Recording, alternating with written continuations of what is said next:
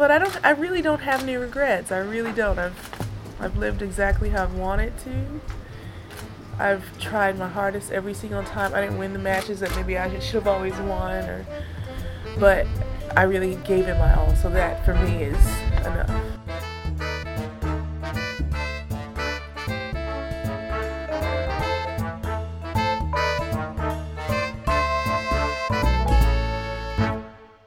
Hi, everyone. Welcome back to the Body Serve. I'm James, I'm Jonathan.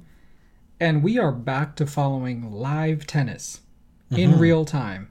We paused for a moment, gave you a mailbag, gave you a chance to do some of the work for us. Thank you so much.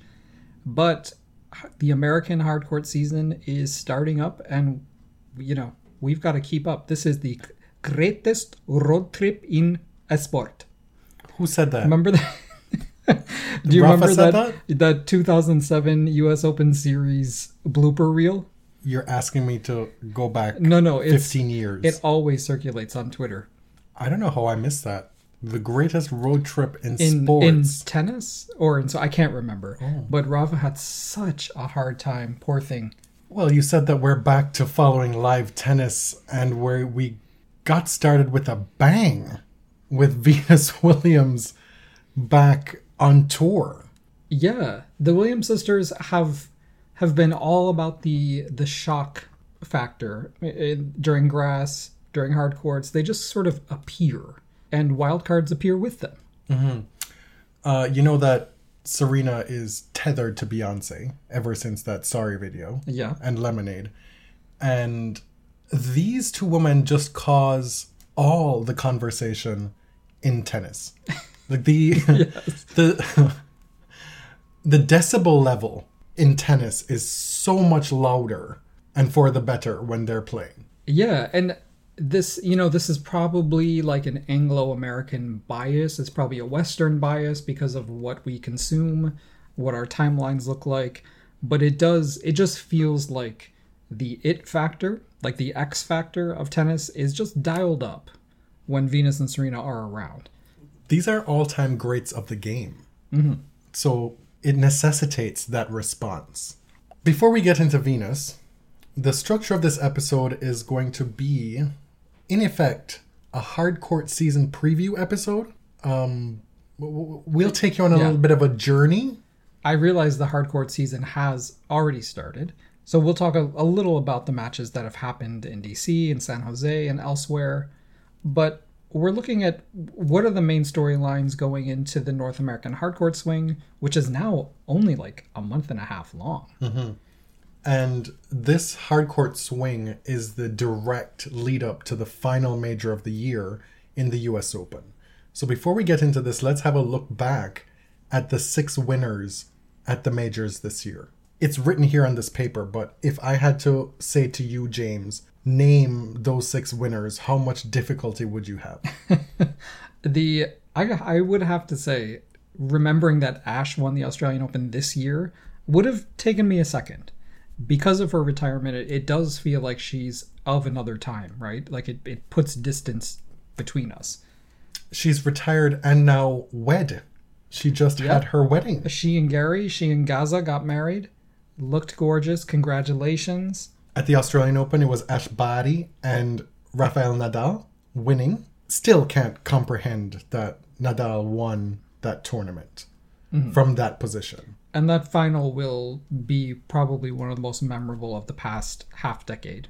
At the French Open, Iga Swiatek made good on her spring prowess, her spring results, her promise to take the baton from Ash Barty and run with it on the WTA Tour, backing up her 2019 French Open win.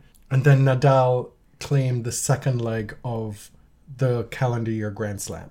At Wimbledon, we got a fairly surprising women's champion in Elena Rybakina and a very predictable, very reliable Novak Djokovic winning on the men's side for her, mm-hmm. what his seventh Wimbledon title. I don't know. Yeah, I think it's number seven, and that is uh, probably for Roger Federer a little too close for comfort. Which begs the question now who is gonna snatch the crowns at the US Open? is uh, is Big Two hegemony going to continue?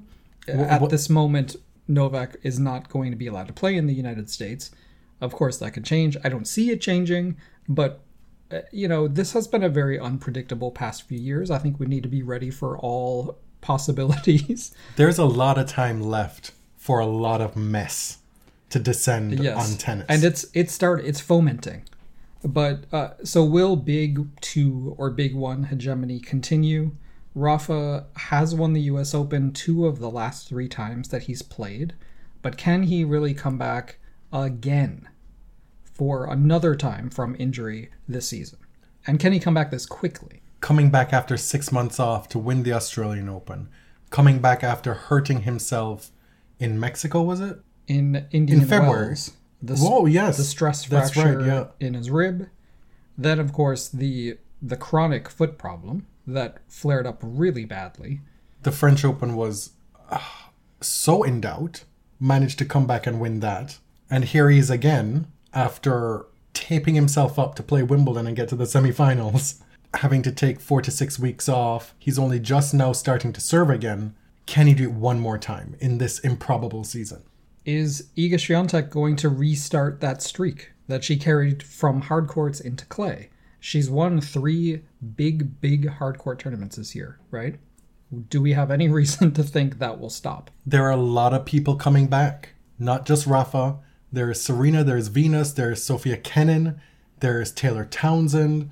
These are just some of the the themes to look at as we talk about this current and upcoming hardcourt season. so far during the North American swing, uh, last week we got Atlanta. We saw Alex de Minaur beat Jenson Brooksby uh, 6 3 6 3 in the final. This is Alex's sixth career title, his fifth on hard court. Brooksby, eh, you know, he's been touted for a little while as potentially the next American number one. You know, somebody who has a different style game, who can really break through. But he's at the same time he's also been plagued by these, I guess, these accusations of gamesmanship and the the charge that people in the locker room don't like him. It certainly did not help his case when, after he beat Frances Tiafoe, he did Frances's celebration in his face. Yes, which is LeBron James's celebration that Frances has been doing for a long time. It was tacky AF. and it it just is very strange. It felt so unnecessary, and I do think there's something about Frances that a certain hmm, how do I put this? a certain type of player finds extremely annoying and provoking. a player who is perhaps devoid of any swag, any personality, any je ne sais quoi, any personality. A certain player who is as dull as a book. Well, I will say that it was a pale imitation, Well, I mean, not all At books are dull. I should say that. dull as a book. Was Wow. that the what is the correct I I have no idea where you were going with hmm. that. dull, dull, dull, dull, dull? I don't need to compare it to anything else. but the you know imitating the celebration just felt like this pointless provocation and i don't really get where it came from I mean, maybe they have some internal beef uh, that maybe. we don't know about because that's the type of thing where you do it if you're coming for the king. With with all respect to Frances Tiafoe, he's a very good tennis player, but he's not somebody that you should be like coming for and taking that much pleasure in. You know, it just, Yeah, it's just yeah. weird. and after that you saw some only a few i saw this a few times like the the sinner fans who are now brooksby fans Mm, they're like, so guys, predictable. uh, and so predictable. I'm not gonna say like not all sinner fans, hashtag not all sinner fans, but there is this weird segment right that is like, oh, I never liked Brooksby until now. I'm like, okay, why? Why? Explain why in 1,000 words or less. Because there is history with Frances as well. Yep, Right. Exactly. Yeah. Now we're not really talking about the post Wimbledon clay season. However, the Umag final feels significant, right? We get Jannik Sinner and Carlos Alcaraz.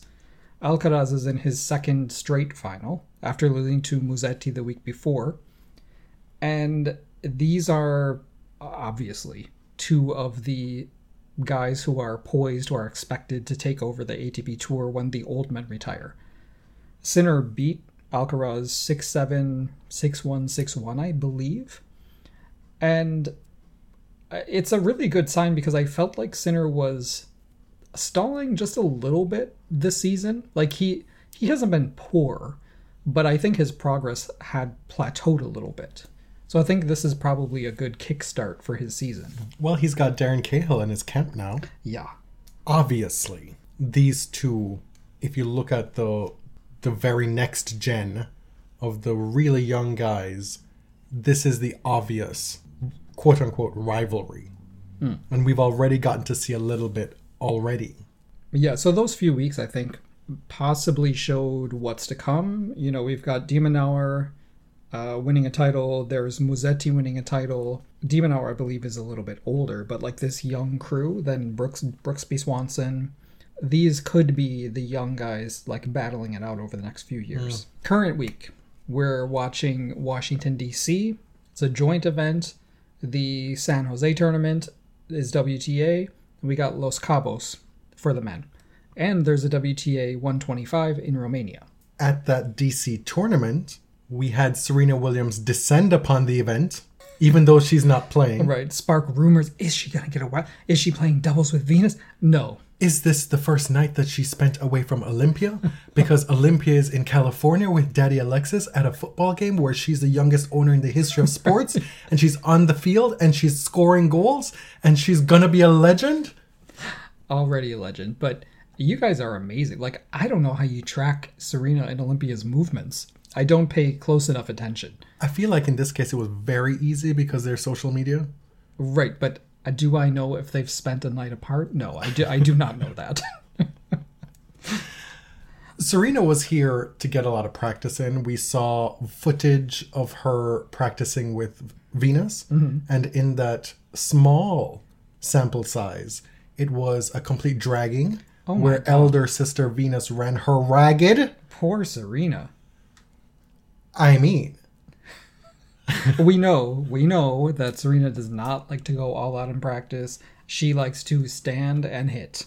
because we saw a couple other videos in other locations where Serena is just, you know, whoopsie daisies, whoop doop doop de doo. You know? Right. And she may save those intense practices for behind the scenes, right, where the public can't see. I have no idea. But I would say post pregnancy, the practices that she lets us see are not exactly Nadal like practices. Whose or, practices or are? team like or you know Whose, whose practices are? right. And at this age, girl, I get it. If you're listening and you're one of those who's tempted, maybe like James here, to be talking all kinds of mess about what these 40 plus people are able to do physically in tennis, stop. Because I know what my body feels like at my current age. And I mean, I'm not a professional athlete, but I get a lot of steps in. I had a f- couple hundred thousand last month. Okay. All right. I'm not saying that they're not capable. I'm saying that what she is allowing us to see, those practices are hitting. I mean, You know, that's it's not a lot of moving. I'm just saying, I imagine there's a lot of body preservation. Oh yeah. And there's a lot of work in the gym, I'm sure. You mentioned uh, a little bit earlier players making comebacks during this season and there's actually like a remarkable number of players who are on the comeback trail or or uh, you know these days they're rebooting it's not like a remake it's a reboot or it's a return from hiatus Don't call it a comeback. Where did I go? Exactly. I've been here. right I was just taking a rest. so serena descended upon washington d.c probably because she now shares a coach with venus Oh, okay. So after days of you trying to figure out that scenario and me telling you what the No, no, no, likely no. answer was, you're not going to present it on air like, no i simply cannot remember who entered where oh my i god. wasn't confused about You were like, why Serena in DC? And then eventually I was like, well, it makes sense because they share a coach now and Venus Mm-hmm. is there and then they get to practice together. Even if Venus loses, they can still continue practicing together and then they go to Toronto together. I don't know if that's exactly true, or if that's actually the reason why she was there, but I think that's the most logical reason. Yes. So Serena was already playing Toronto. Venus just got a main draw wild card to Toronto. Uh, they'll be in Cincinnati as well. I I don't know about Venus. Ve- no, Venus will be in Cincinnati. I don't know about Serena. Serena said she was playing both. Oh, so they'll both be in Right. Cincinnati Well, then. well, I mean, we'll see, of course. Right. Yeah. Cincinnati sometimes suffers from those like post Canada withdrawals, Mm-hmm. depending on what's going on in the season. So what you're saying is the Williams sisters are together doing the greatest road trip in all of tennis. Now we we shall see if they actually road trip because I do not want them to get the Taylor Swift treatment about these private jets because they are going in on that that woman. I mean, all these celebrities. Oh, you know, They so need to get got. Drake Drake has been taking a lot of criticism at home. This is some Toronto culture for you, uh, because uh, reportedly his private jet had been traveling between Hamilton and Toronto, which, if you're not familiar, Hamilton and Toronto are about what 30 miles away from each other It takes like 45 minutes to get there by car, right? at at the most, like, and from the airport at the most. It's close enough to where a few years ago, one of the most popular things that a lot of Torontonians were doing was leaving the city, buying property cheaper in Hamilton and commuting. Exactly. Yeah, so now Drake has said that he wasn't taking private jet flights between Hamilton and Toronto. The the jet was moving. It was being transported. Like relocated. Well, let's ask Anna Marseille to get get on this story because we know that she is uh, very skilled at tracking flight paths. Yes. Forgive us if this episode feels a bit frenetic, but we are going back to Venus. Phonetic or Fre- frenetic? Frenetic. Venus played a match in Washington, lost in three sets to Canadian Rebecca Marino. What was your feeling about this match? It was like any other Venus Williams loss that I've watched in the last 10 years. I could have foreseen what was happening even before it did because I've lived it so many times. Hmm. Venus wins the first set, predictably slow out of the gate in the second set, loses it, gets up in the third, and then loses. All those years before she came all the way back in 2017, all Yeah. those years trying to figure out Sjögren's in the early 2010s, this is what a lot of her losses look like. Yes. Like- by like the the journey. Yes, I can't I can't explain to you like how familiar this felt. Sure, but what did you think about like how does she look? How does she play? That's a different question, one the one mm-hmm. that I'm happy to answer. Okay, please do. I think that it's the best I've seen Venus Williams move on a tennis court in years. Mind you, she hmm. hasn't played much in the last two years with the pandemic and injury and what have you. But at certain points, she was moving like a dream. Like, this is not a 42 year old woman that I'm watching. Hmm. That game where she served out the first set at 5 4, the opening point where she had the extended rally and then stretched out wide on the run to hit a blistering cross court forehand winner. Come on. I mean that that was just not to be believed.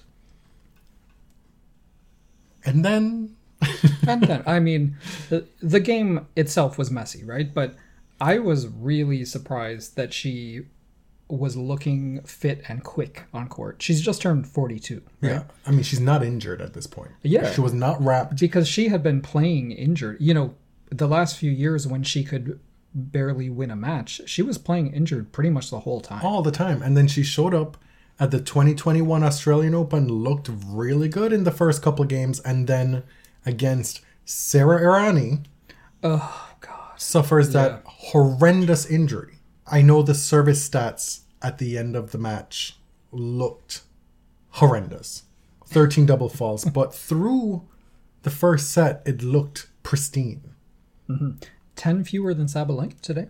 she had not served a double fault until she was serving for that first set at 5-4 and at one point deep in that first set her first serve percentage was 90% like it was good. A lot of that first set was good. The first few games scratchy from both. A lot of stuff didn't look good from Venus. But as that first set progressed, she picked her spots, put Marino under the pump to get the break and close out the first set. I mean, for somebody who hadn't played in a year, it was incredibly encouraging that first set.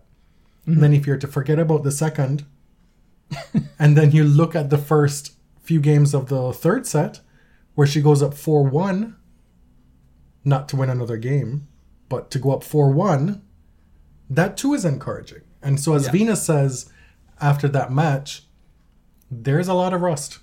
How couldn't there be a lot of rust? And so, for as much as I feel like a lot of this match felt familiar, I think there is hope that on fast hard courts, Venus Williams can do some damage still. Yeah, my um, impression was overall, I felt like it was a success. I didn't expect a whole lot. Like, you don't know what to expect um, after such a long layoff. Uh, she'll know exactly what needs to be worked on. Mm-hmm. She's clearly been putting in a lot of work in the gym and on her fitness, but playing a match is a totally different thing. So she's she needs to clean up the serve, as she knows. The ground strokes, when they're on, they're amazing, they're legendary, and when they're off, they're off. Both her and Serena have said many times over the years that it is incredibly unprofessional to hit the ball into the net. and in that sense, it was a very professional performance from Venus because I mean, it was either inside the lines or well outside the lines. I lines. would prefer to see it go long rather than hit the net. There were no, I mean I feel there were some weak like into the net backhands in that match, but she did begin to hit out more. Because there were mean, like no, there were there were a lot of them where rhythm wise and being stretched, Mm-hmm.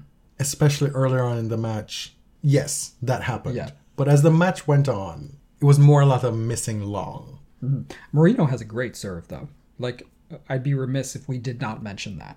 Miss Canada RCMP. Mm-hmm. I don't know how you made that association. you feel she would be like a good I feel like officer? she. I could see her in a Mountie That's the. Royal Canadian Mounted Police, for mm-hmm. those of Yeah. you who don't know. Anyway, another legend, well, not quite legend yet, but Ellie Mandlik is the 21 year old daughter. Excuse me, what? I'm working on my segues like Whoopi Goldberg on The View. You know, she Oh. she took time. She needed time.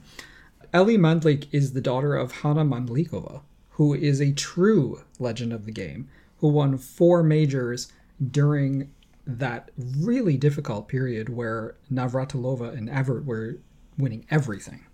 And Steffi Graf came on the scene Yes. as well. So a true legend who I I really don't think gets enough respect, but her daughter Elizabeth or Ellie, mm-hmm. based out of Florida, qualified for San Jose, beat Jil Teichmann, beats Alison Riske in the first round, and takes Paula Badosa to a third set tiebreak. Mm-hmm. Great stuff. I mean, Mandlik has won seven titles on the ITF tour, but her only previous wins on the WTA were in 2019, which were two qualifying wins at the Bronx Open. I had not heard of her before this Hmm. week. I am not ashamed to say, but the results are incredible. Yeah, so look out for more from her. Uh, I want to mention that both Simona Halep and Taylor Fritz retired this week with what appeared to be heat-related illness. The if you've ever spent any time in the summer in Washington D.C., you know the heat is oppressive.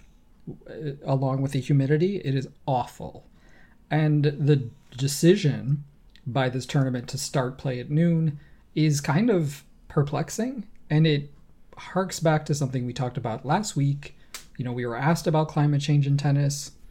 How is the sport going to to adjust when these players are out in the sun all year in the middle of the day for a long time and there's no substitutions, right? It's just them. They have to play the matches themselves.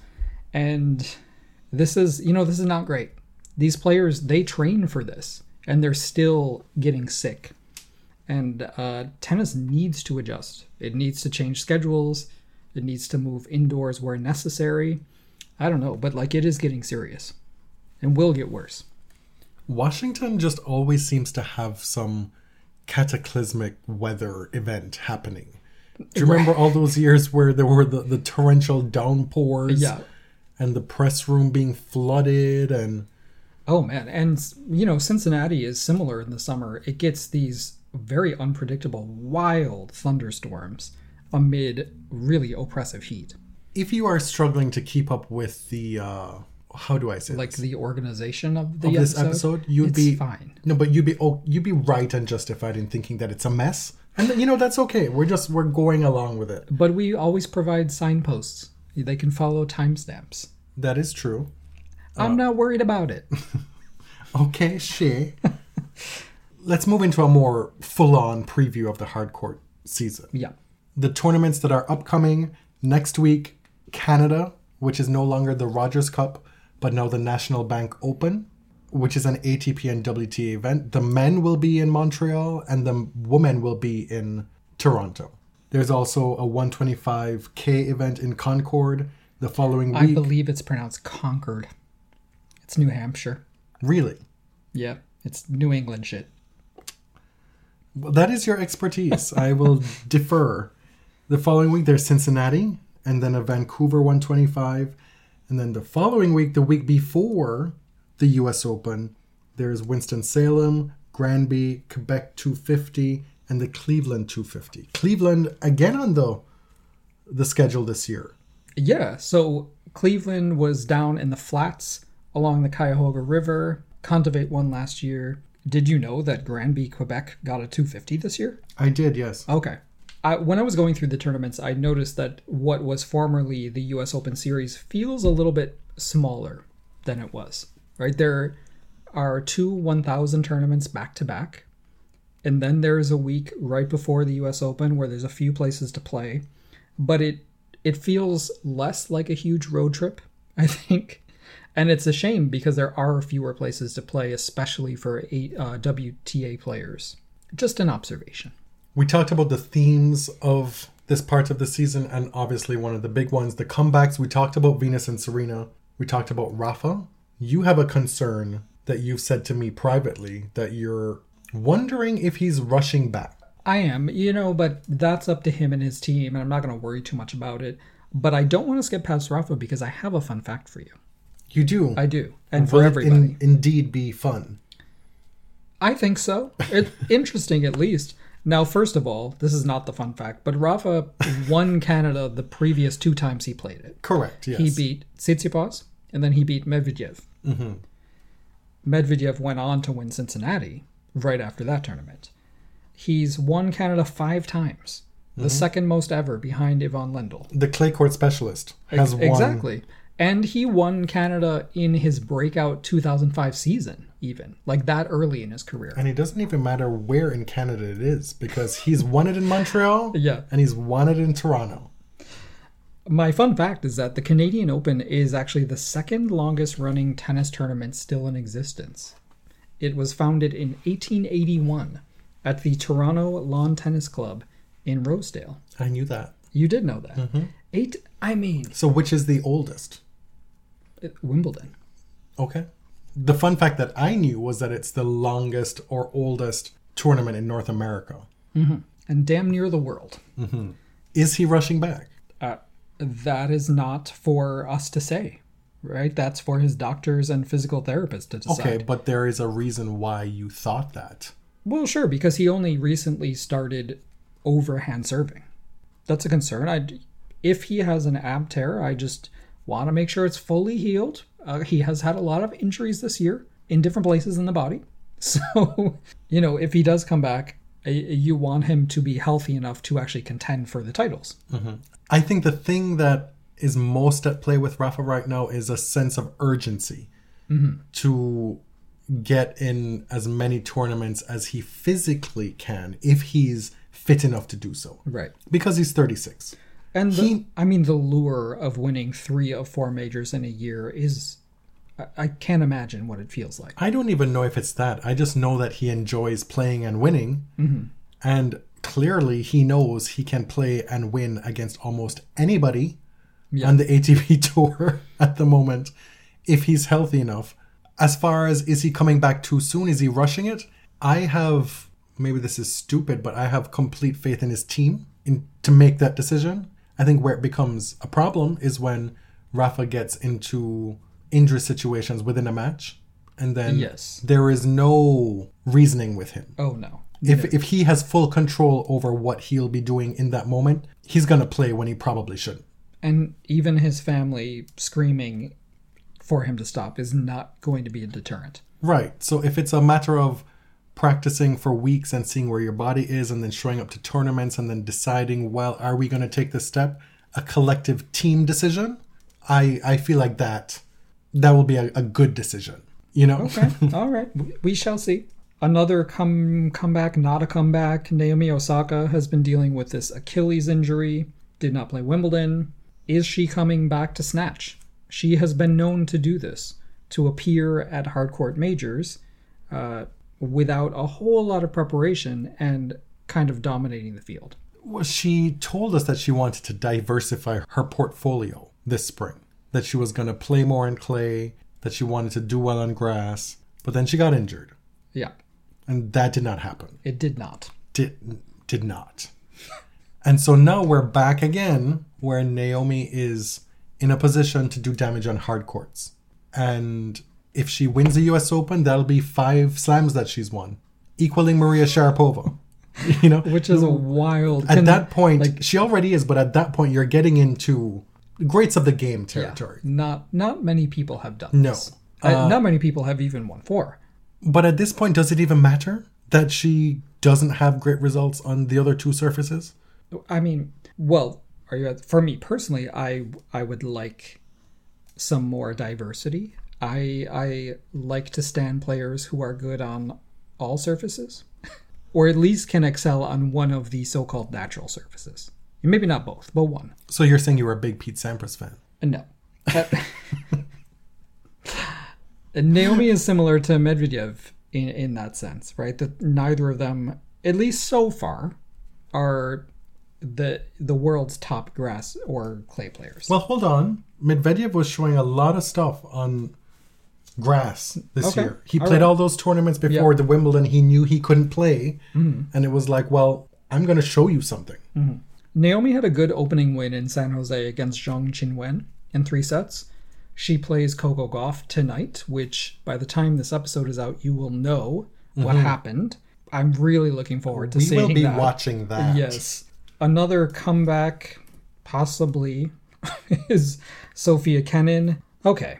This woman, if you recall, won the Australian Open in 2020, reached the Roland Garros final mm-hmm. in the same year, and then appendicitis, ingrown toenail, ankle injury this year. Dadicitis. d- daddy problems, a very mysterious personal life, shall we mm-hmm. say, and Somewhat, and nerves somewhat possibly problematic coaching or relationship boyfriend, maybe relationship not coaching, but boyfriend or a mess it, very mysterious.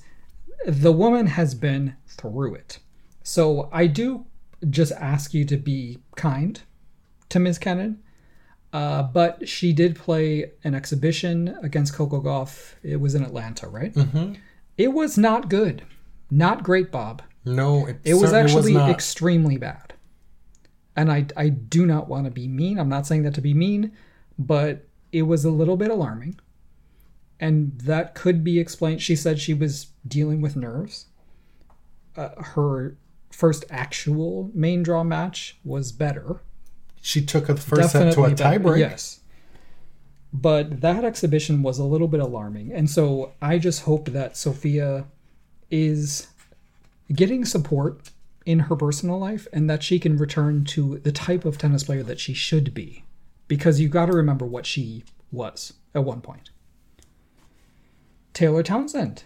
Her baby Aiden is over a year old now, and she is back by popular demand. She won two matches in DC, one qualifying, one main draw, then lost to Kasatkina.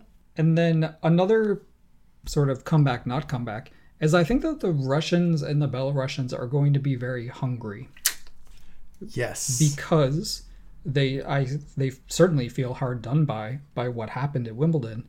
Uh, but I think a lot of the players are going to be on a mission to uh, salvage their season, to make a point, to just get back on track because that had the potential to be really uh, a true derailment. The person who will probably be in the mood to fuck something up tonight is Daniil Medvedev. Mm-hmm. I mean, when is he not? But, I'm saying this will give extra motivation.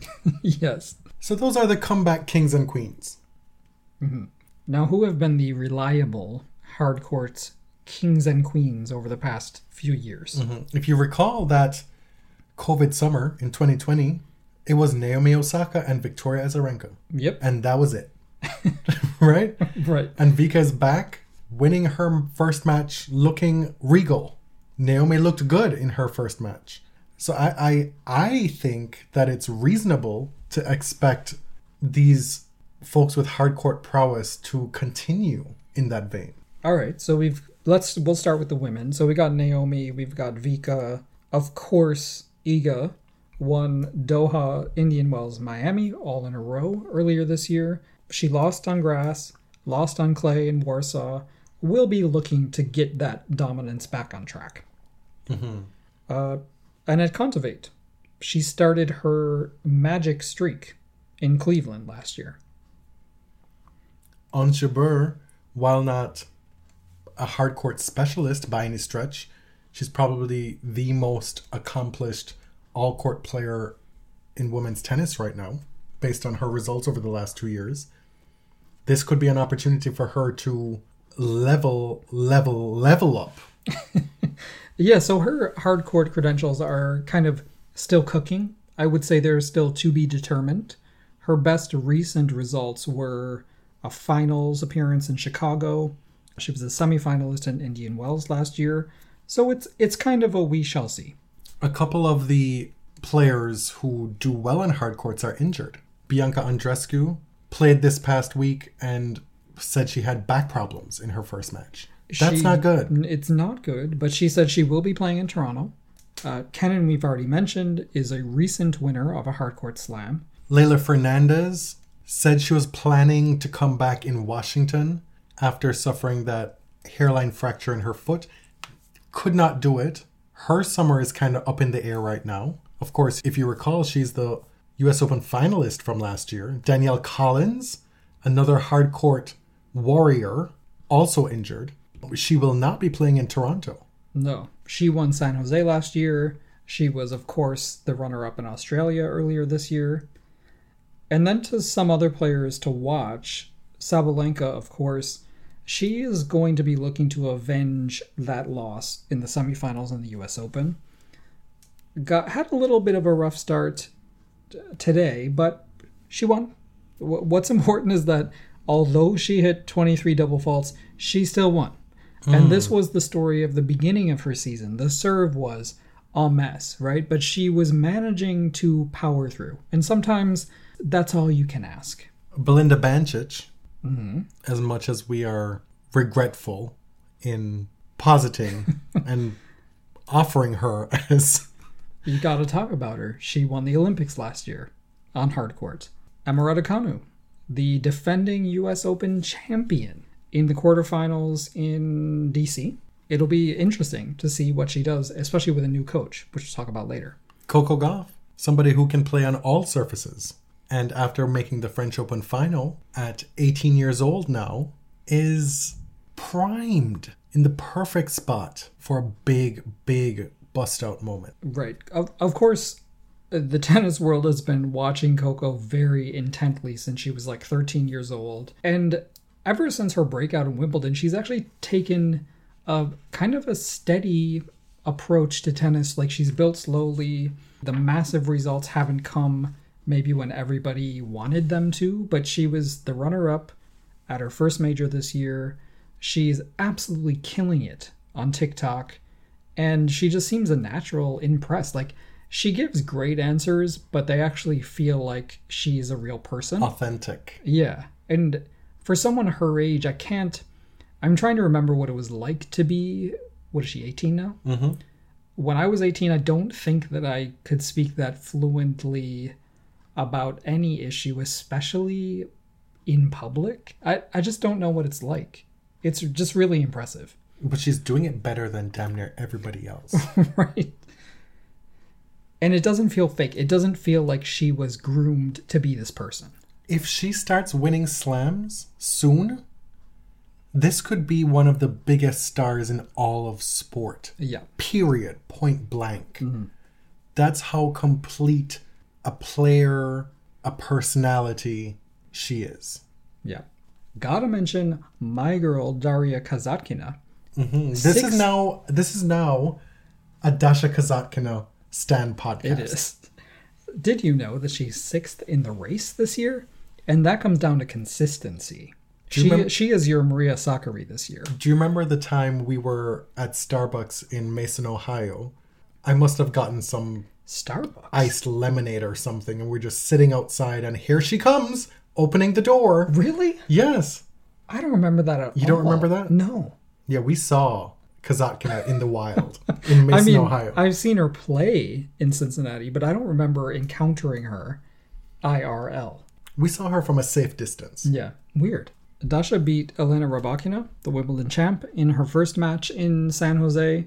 Then Taylor Townsend. Now she's going to play Aryna Sabalenka. So watch out, world. On the men's, the the hardcourt kings, and I hate to call most of these men kings because there's a few problematicals that we're forced to talk about. A few. But let's start with Andrei Rublev, truly the king of the 500s. and how many of those will he get to play for the rest of Well, I know the hardcourt you know, season? and he was uh, the runner-up in Cincinnati last year. Gotta look out for Andre. Zverev was the winner in Cincinnati, and Zverev is probably not going to be playing anytime soon. so what you're saying is a lot of points will be falling off his. Yes, but we're in a very dangerous period where Medvedev's performance over the next week or so is truly important because Zverev, who is sidelined, can possibly take over the number one ranking. And this will be one of the themes of the hardcourt season on the men's side, the number one ranking mm-hmm. through the rest of the year. Rafa has accumulated so many points to start the year. Novak is going to be absent for a good portion of it. Zverev is out injured. Medvedev has points to defend as well.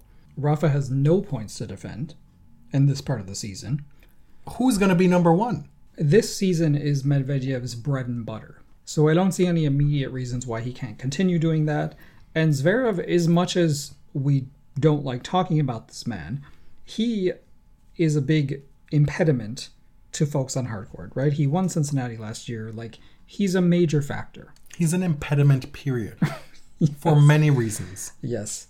Uh, Jannik Sinner just won on clay, of course, but he was the Washington, D.C. champ last year. Uh, Stefanos Tsitsipas, I know that a lot of people feel that his year has been disappointing, but he is number three in the race. Like, this is another matter of consistency. That said, he hasn't won a hardcourt tournament since 2020. Right.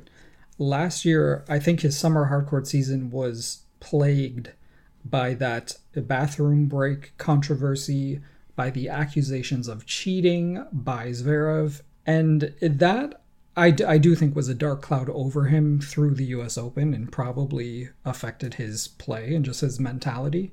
So I don't know. We'll see what happens this season. the big name that we haven't talked about, who has to be talked about at this point, on any surface, Carlos Alcaraz. What can you say about this man at this point? He's your new ATP number four. He won Miami. He's semifinalist in Indian Wells, losing to the likes of Rafa Nadal. He makes two finals back to back weeks, loses those finals, and it's seen as somehow a disappointment. That's how far he's progressed in his career at such a short time. And so, if Rafa is healthy and Medvedev is ready, these three are the ones that will dominate the headlines, I think, this hardcourt swing. And uh, it's clear that Alcaraz will break through sooner than later at a major. Is it this US Open? I don't know. Like, this is probably a very good opportunity, but I do think that he still has some learning to do over best of five matches. some other people who are going to be factors Maxime Cressy, uh, Reilly Opelka, Frances. Is Opelka going to be a Well, factor? He was last year. There's no denying it. Frances Tiafoe, hopefully. Fingers crossed. Felix, still a top 10 player. He's playing in Los Cabos this week. And Nick Kyrgios. Nick says that he's committed to the sport, that he's been uh, kind of propelled by this surprise runner up finish at Wimbledon. We shall see. Or propelled by the pending court case? Perhaps. Novak Djokovic. We haven't mentioned him yet. Where will we see him this fall? This Right. spring, summer, September. He has officially pulled out of Toronto, which means that it's not going to shake up the draw. It'll allow someone else direct entry because the draw hasn't been made yet. But at the moment, he is not allowed to enter the United States as a foreign national without a vaccine. We know this. We have US politicians who, for political expediency and virtue signaling, uh, you know, I hate this term virtue signaling, but this is exactly what it is campaigning for Biden to change the vaccination rules for Novak Djokovic. Out here on Twitter, issuing tweets left, right, and center saying this is an abomination that Joe Biden will not allow Novak Djokovic to play the US Open. And I am petitioning Joe Biden directly to rectify this grave miscarriage of justice. They don't know who Novak Djokovic is. They probably don't even know that he just won Wimbledon. But uh, Congresswoman Claudia Tenney, who I have to tell you this, this is too funny. Uh, she is actually the congressperson for someone very close to me. And I don't want to expose that person because maybe they don't want their location leaked. But she is the congresswoman for New York, 22nd District, Central New York. And she's, I mean, she's on the Djokovic train.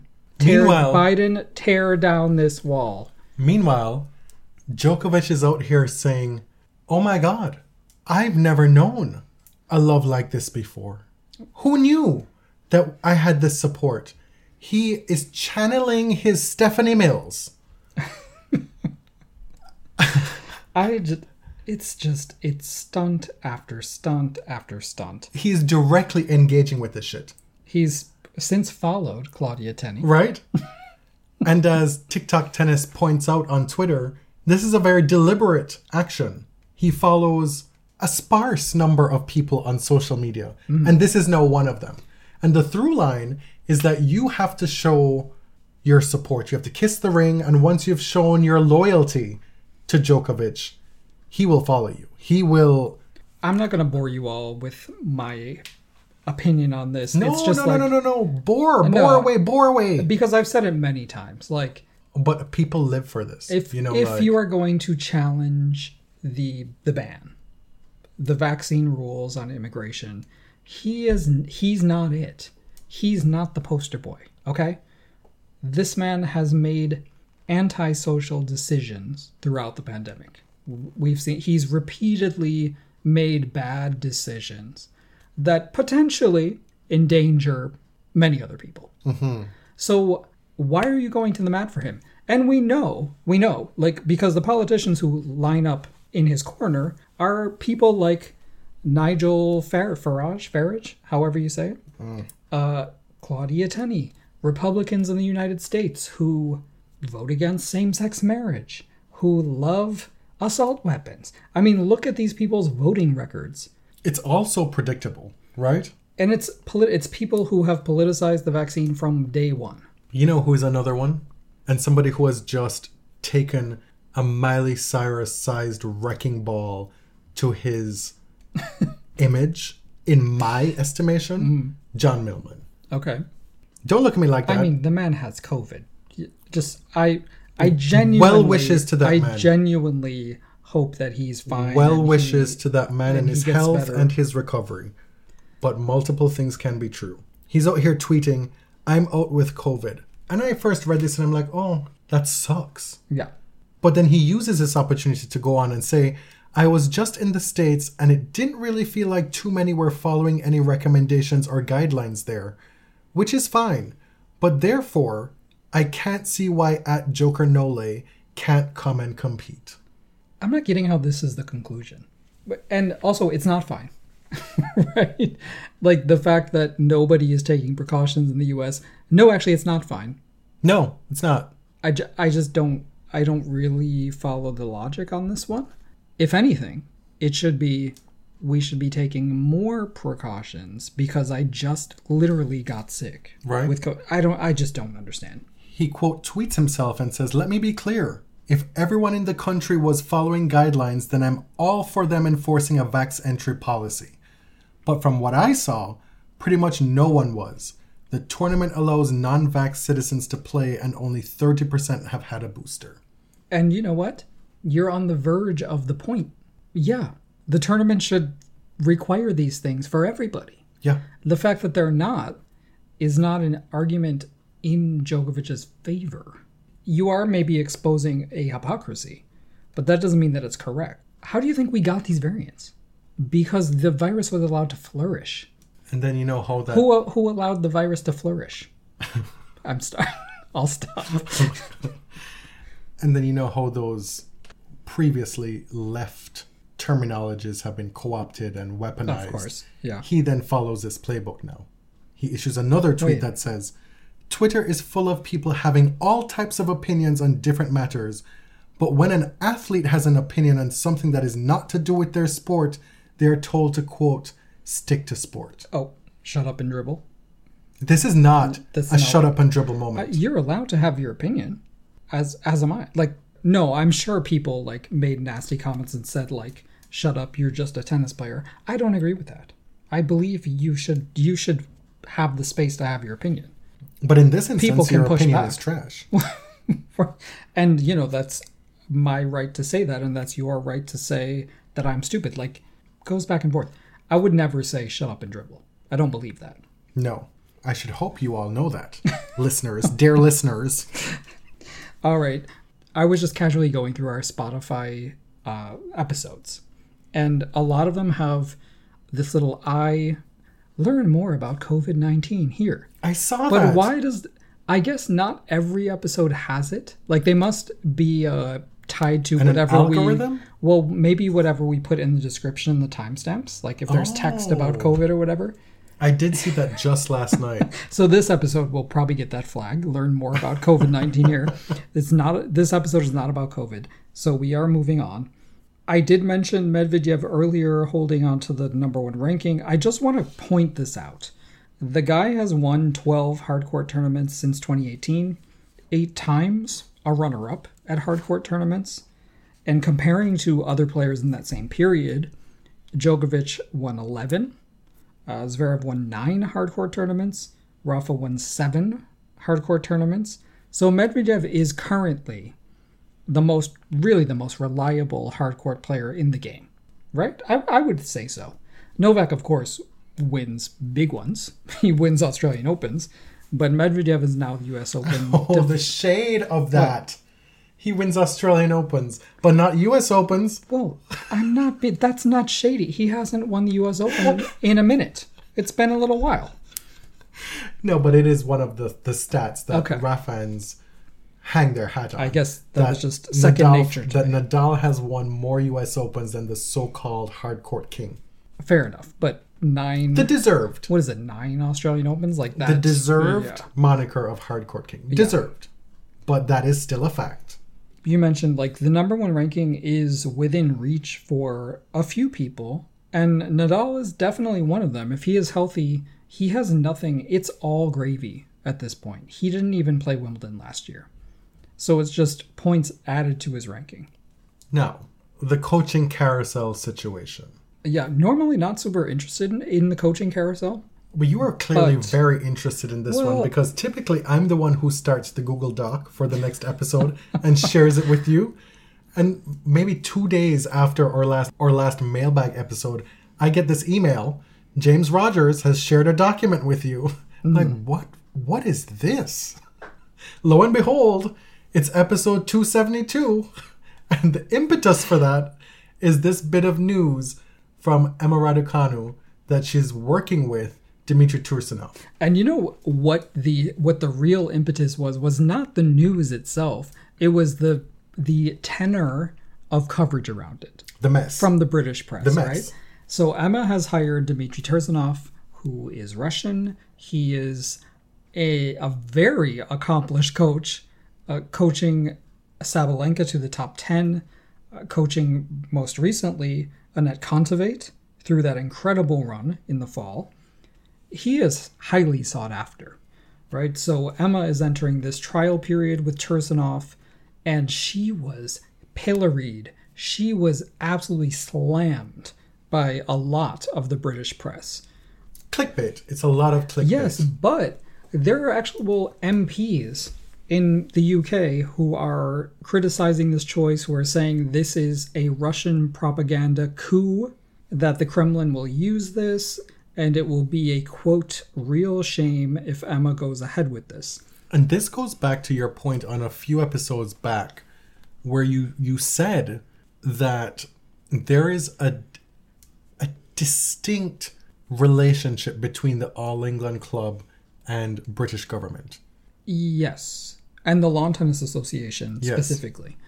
Um, but there, in the British press, there's also like a there is a very clear agenda to to criticize the Russian government, which I I understand, but this is not necessarily criticizing the rest the Russian government. This is criticizing a British player for hiring a Russian man who's a very good tennis coach who has you know has nothing to do with the Kremlin, but the Kremlin will, of course, use any bit of news as propaganda.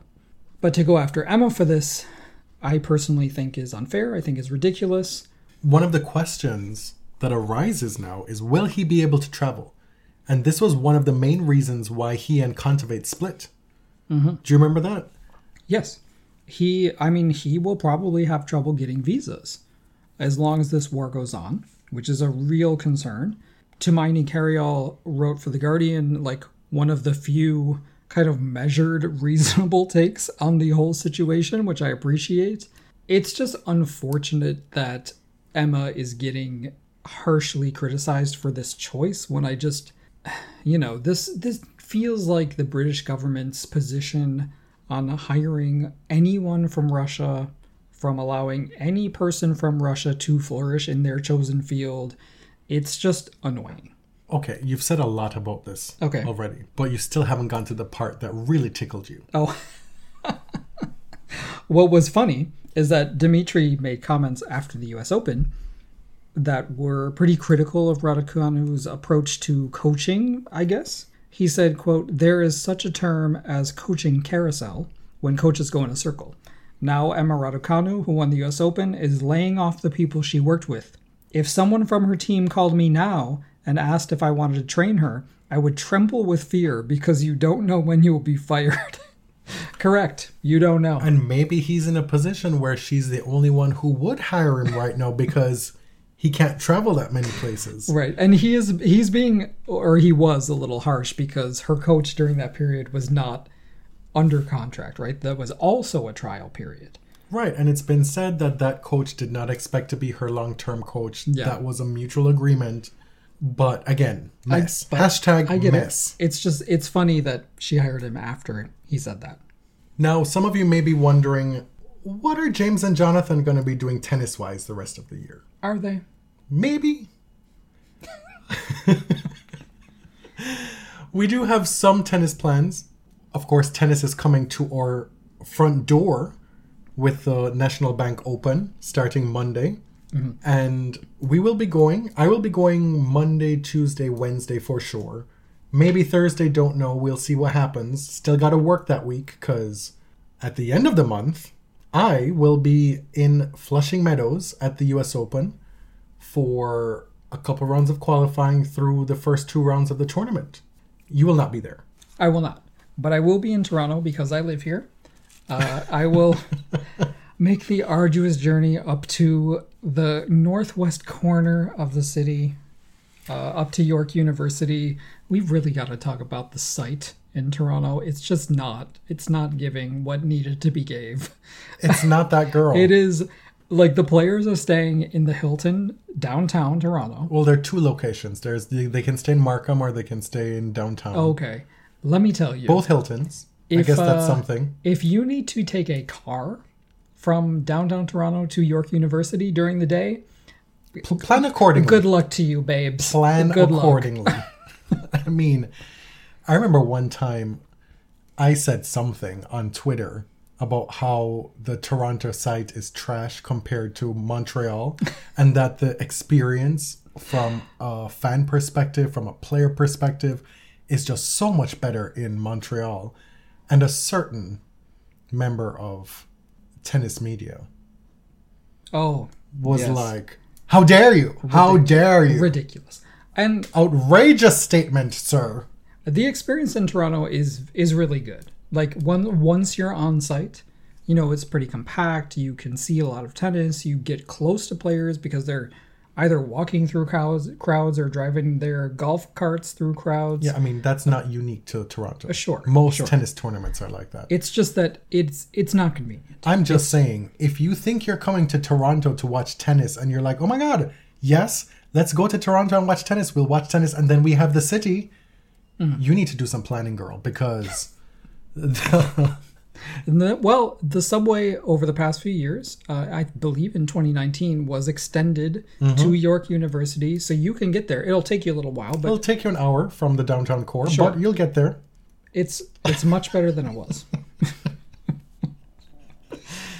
anyway, this is not a deterrent. Like I've we've been going to the Toronto tournament since uh, 2007, 2007, Seven. a long time. Like it's cool. You get to see the best players in the world up close. Like, and it's inexpensive as far as tennis tournaments go.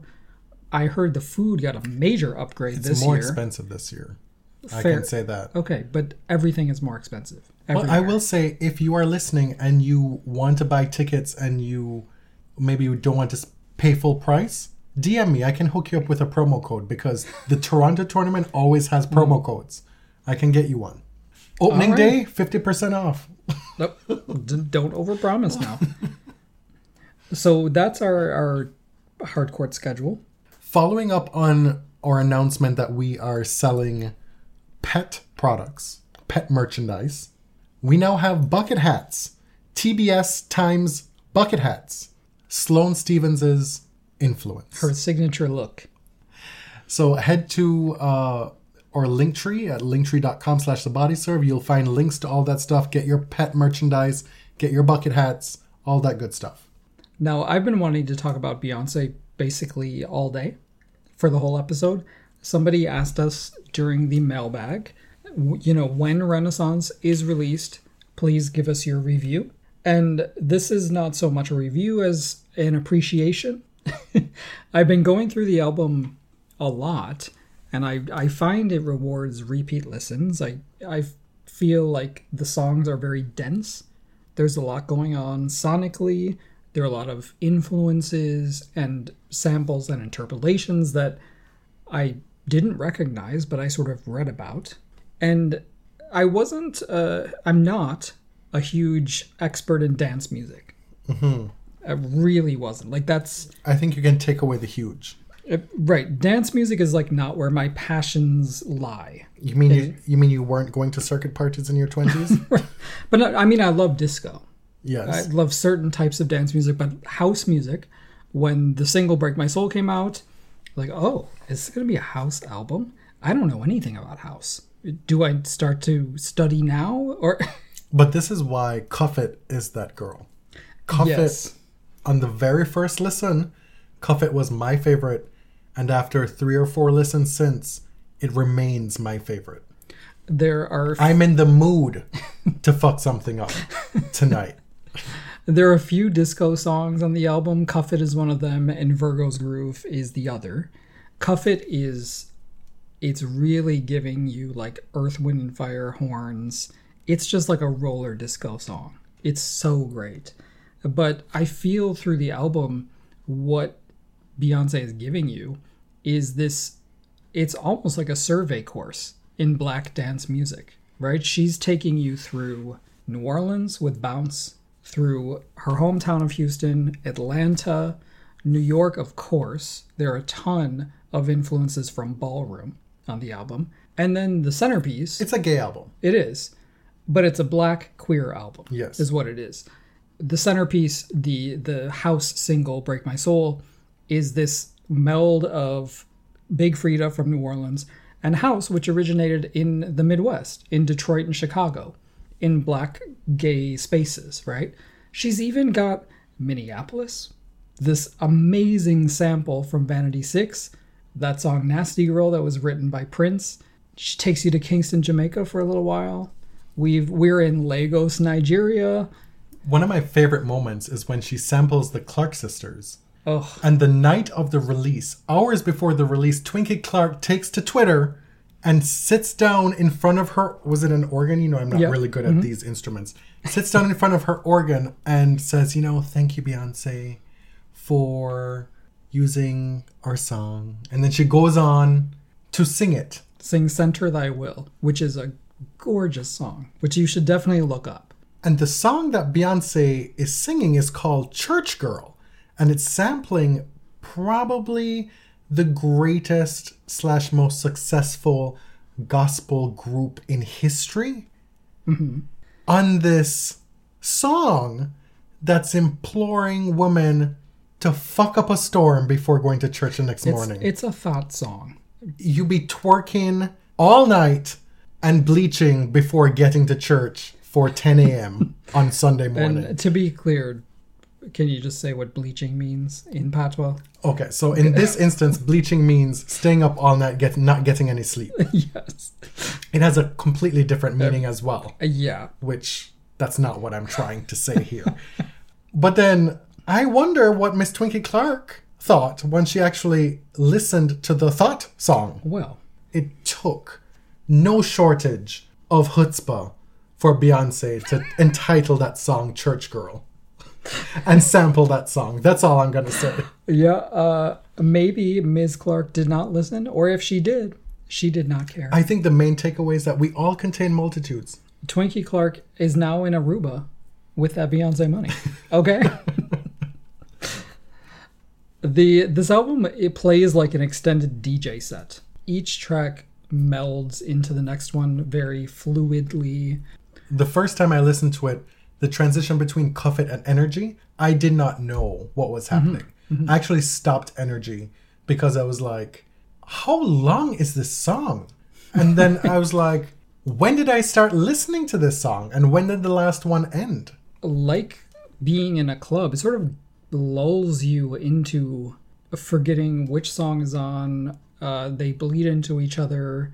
It creates this kind of euphoria that you can only feel in that environment, right? Like I'm thinking of these basement parties, Do like you, these do you small remember what that's like at this point? Vaguely, when was the last time Right? you went clubbing? but uh, Pride, Pride 2019? Yes, probably.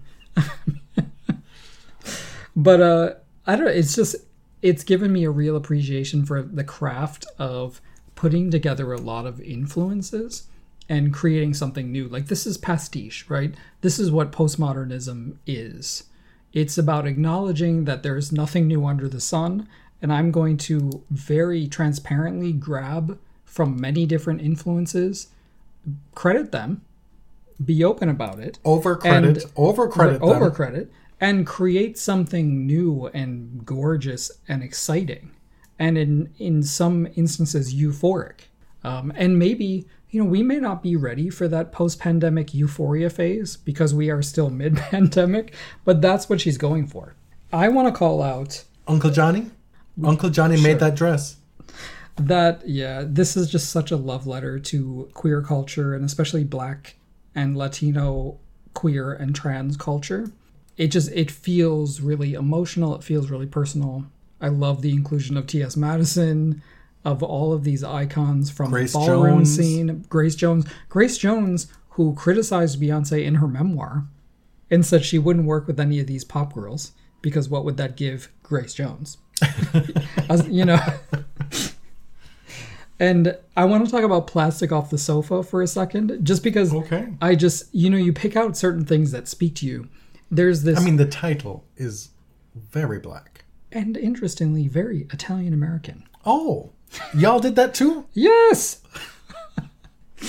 and you know, a lot of these Italians go on Henry Louis Gates' show and find out that they're black. Hmm. At least partly. Joe Manganiello. What's his name? From True Blood. Yeah, yeah. Apparently, he's not not even one drop Italian. That's that Sicily stuff going on.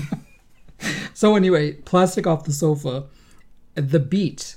Did anyone recognize this beat from Too High by Stevie Wonder? It's the first track on Innervisions. It's this driving jazz fusion beat, and then toward the end, she starts to do these very controlled vocal runs that sound like a shout chorus. And it reminded me of the shout chorus in Sir Duke, which I'm not going to sing, but if you know it, you know it. And it just shows what versatility she's capable of with her voice. I just, I love that song. It's so, it's Stevie Wonder everywhere. I saw a tweet this past week that said Stevie Wonder is the single greatest and most influential artist in the history of music. And when I read it, I was like, well, let me go check out these replies because I know there's some Gaga fan who is just really, really pressed. And it's a credit to Stevie Wonder that it was all kind of like, well, even if I don't necessarily agree, kudos to that man. Yeah, pretty good take. Like, prove them wrong. Uh, Talking Book is just, well, Talking Book is my there aren't everything. superlatives enough to really encapture and describe what that album is. So I don't know if if Plastic Off the Sofa was uh, an intentional Stevie Wonder reference, but I heard him all over the song. I heard Earth, Wind, and Fire on Cuff It. Obviously, you hear Prince and Vanity Six on what is it? The penultimate track with the Nasty Girl sample. Nasty Girl is such a gay fave. It's a drag queen lip syncing fave, and for it to meld right into I Feel Love, which is potentially one of the most influential pop songs ever. At the very least, one of the most influential dance tracks in history.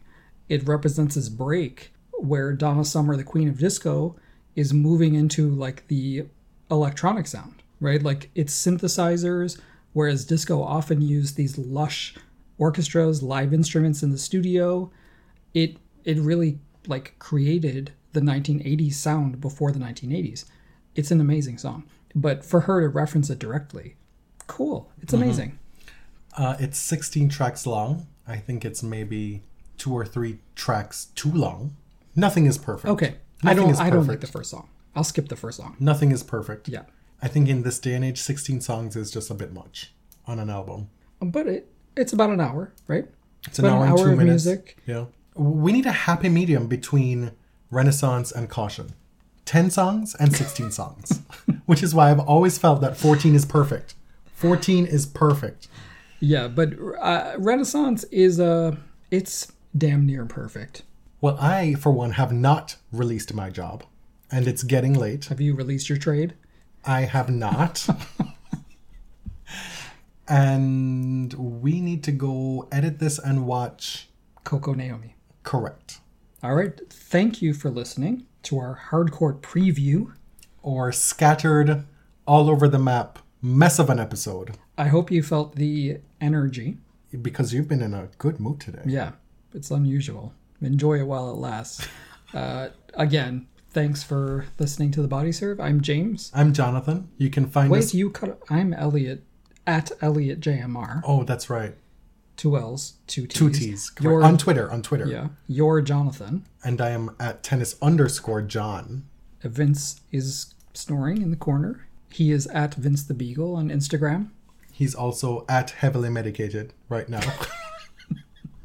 Our only salvation. the 60 almost 16 years old and uh, living through a pandemic as an already anxiety ridden beagle it's it's been it's been a journey But uh, nothing seemingly will kill him.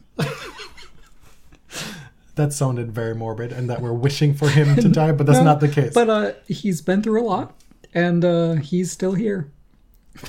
Anyway, Till next time. Okay, we move to Spanish because that's bullshit. Thank you very much.